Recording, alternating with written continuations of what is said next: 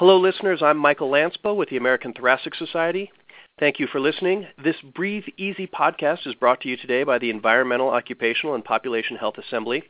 I'm joined today by Dr. Kent Pinkerton, professor of pediatrics at UC Davis School of Medicine and professor of anatomy, physiology, and cell biology at the UC Davis School of Veterinary Medicine. He's also the director of the Western Center for Agricultural Health and Safety and a prolific researcher on the effects of environmental air pollutants on lung inflammation and disease. First, thank you, Dr. Pinkerton, for joining me. Thank you. I'd like to start by asking what are Californians inhaling right now? What's the composition of this sort of particulate matter, and how does it differ from other sorts of environmental particles? Well, as many are aware, we're suffering from terrible wildfires both in Northern California as well as in Southern California. Uh, these wildfires have been devastating, uh, not only because of the dry conditions that exist at the moment that really foster the burning of vegetative matter, plants, and uh, other uh, combustible products, but also the fact that we have high winds, which is spreading the wildfires in an uncontrolled fashion. The issues that really exist with uh, exposure to wildfire particles is is the fact that uh, it can be made up of a wide variety of things. It, this consists of gases, particles, uh, water vapors. Uh, but in addition to all of this, which provide an ample source for irritation to the respiratory tract, that there are other components that may be involved with wildfires that we really don't know. Since many of these wildfires are, are interfacing with areas of agriculture where we have pesticide applications, as well as the fact that fire retardants are being dumped onto these areas, which further complicate the complexity and potential toxicity of the uh, particles and the air quality that people are exposed to. How does environmental smoke cause lung inflammation? One of the things that uh, appear to be really important to keep in mind when anything causes lung inflammation is the ability for it to be inhaled into the respiratory tract. There are many particles that may be environmental that may be greater than 10 microns in size, and these typically do not remain suspended in the air for very long, but uh, particles that are generated through wildfire can actually uh, create an irritation that typically uh, involves the nose or the throat but not necessarily uh, the lower respiratory tract. For those particles that are generated that are less than two and a half microns in size, those have the ability to enter deep into the lungs where they can uh, cause an irritation. The deposition of these particles can be anywhere within the respiratory tract, from the upper uh, nose to the nasopharynx, uh, down through the bronchial tree, and into the deep lung where gas exchange is occurring. Whenever these particles deposit, they can elicit a response that typically um, involves in inflammation or inflammatory cells, uh, predominantly macrophages that are resident within the lungs, uh, that serve as um, a cell to help to ingest these materials and try to clear them from the lungs. But there can also be particles that are deposited that are very fine that can actually deposit on airway surfaces, on epithelial cells, where they can be taken directly up into these epithelial cells and be retained for longer periods of time. A combination of all of these events leads to the kind of irritation that can exacerbate respiratory conditions such as asthma or chronic obstructive pulmonary disease. They also have the ability, whether it's due to a local factor of producing inflammation in the lungs that then can be transmitted systemically to have other effects that may be cardiovascular uh, in nature, uh, also producing other health conditions possibly the greatest considerations that we have to keep in mind are for, pe- for people who already have pre existing respiratory or cardiovascular conditions, that these environmental particles can exacerbate that condition tremendously. And it does appear as though particles generated through wildfires are producing a more toxic effect than we see through just typical urban ambient air pollution.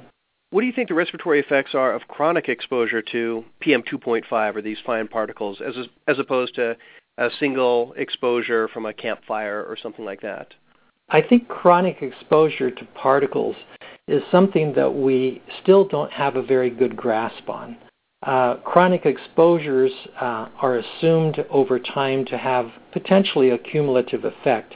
However, it's typically these acute exposures uh, such as to a campfire smoke, where we really experience those effects immediately and they become very obvious.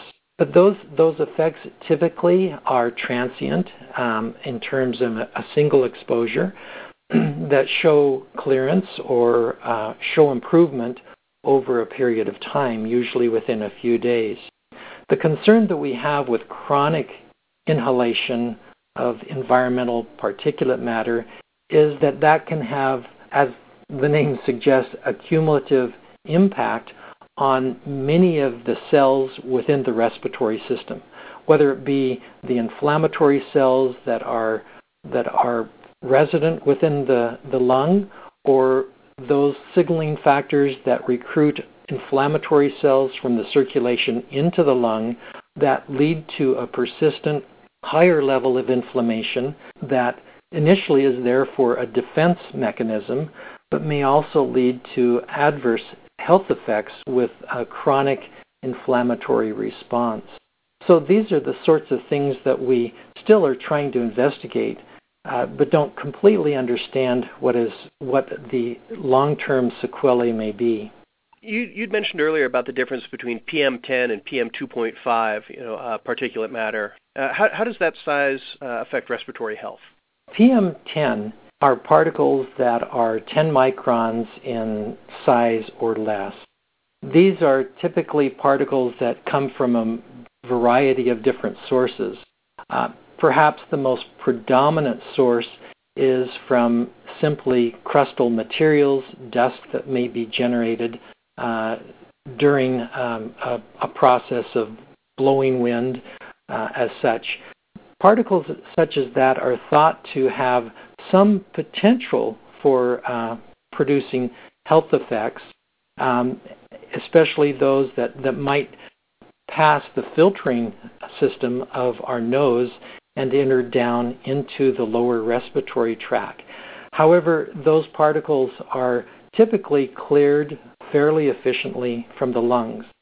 In contrast, PM2.5, or particles that are 2.5 microns in diameter or less, are more easily uh, found to enter into the respiratory tract, to deposit uh, within the airways and within the deep lung where gas exchange is occurring, where they can be retained for much longer periods of time.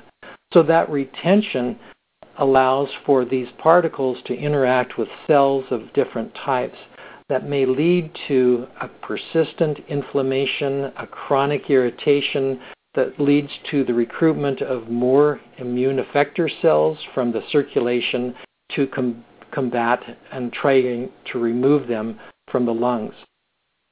The longer a particle remains in the lung, the more access it has to entering into into spaces where they are not easily cleared.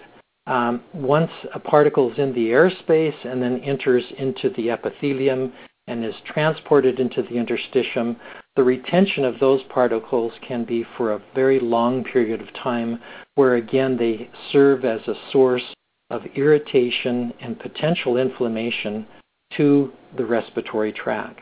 I wanted to uh, ask a question that's probably more personal for me. I live in Salt Lake City, which is uh, known for having significant air pollution. On days with heavy air pollution, at risk populations are directed to stay indoors, and most houses aren't very airtight. I was curious what your thoughts were about whether staying indoors actually reduces exposure to air pollution. The, the ability to stay indoors, especially during times of poor air quality, is a partial protective mechanism. It is true that being indoors is not a complete protection from the penetration of particles from the outside to the inside. However, there are many mechanisms that are being used, such as air conditioners or HEPA filters, that will be able to eliminate a large number of these particles. Perhaps not all of them, but they, those can actually be very beneficial. And it is really a given that when one has a poor air quality day, that the recommendation is to spend time indoors rather than going outdoors to reduce the amount of exercise that you may be engaged in, especially outdoors, but uh, even indoors. And then also, while indoors, to um, minimize any activities that may cause an increase in the concentration of particles in the house, such as using a wood stove or having a fire in the fireplace or burning of candles. All of these things can contribute to a poor indoor air quality. So, again, those would be measures that one should follow to minimize the amount of exposure indoors on bad air days. Aside from staying indoors, I've also seen people outside or cycling to work wearing an N95 mask. Do you think that intervention works? That is at least some partial protection, but an N95 mask will only work if it's properly fitted to the individual. A poorly fitted mask will not provide that the protection that is necessary. It's also important to keep in mind that the use of uh, paper masks or surgical masks are really not going to provide any protection uh, outdoors because, again, they are not providing the proper filtration or fitting that allow for uh, the protection that is needed. Another concept that one has to deal with too is the idea of using a towel or a neckerchief that you've put water on. And again, that shows no protection at all from exposure to particles outdoor. Well, that's certainly good to know. Any last thoughts you have on how to deal with the respiratory effects of wildfires? Well, I think that it's important to keep in mind to be aware of some of the um, symptoms that may occur that little, literally let you know that you're being affected by wildfire smoke or your family is. These symptoms could be um, fairly di- diverse, but could include watery or dry eyes, uh, persistent cough or phlegm or wheeze, uh, noticing your throat is scratchy or having irritated sinuses.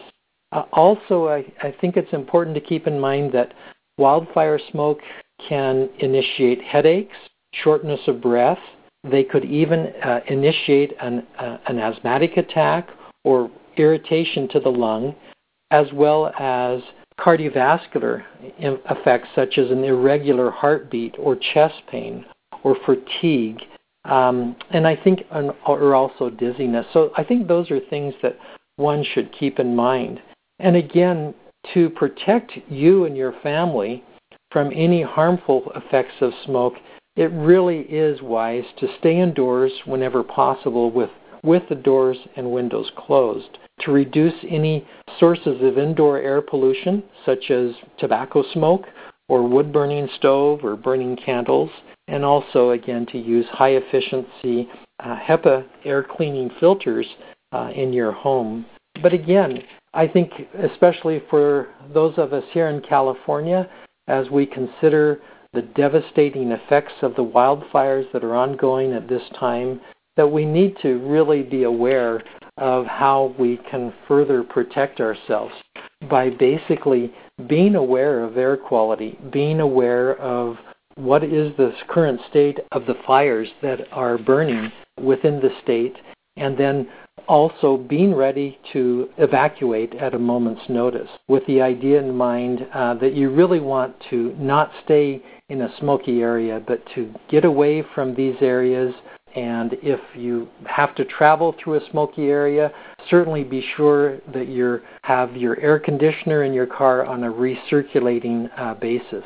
So those were just some ideas that I would have in mind, especially as we're dealing with so many uh, issues of wildfires at the present time here in the state of California.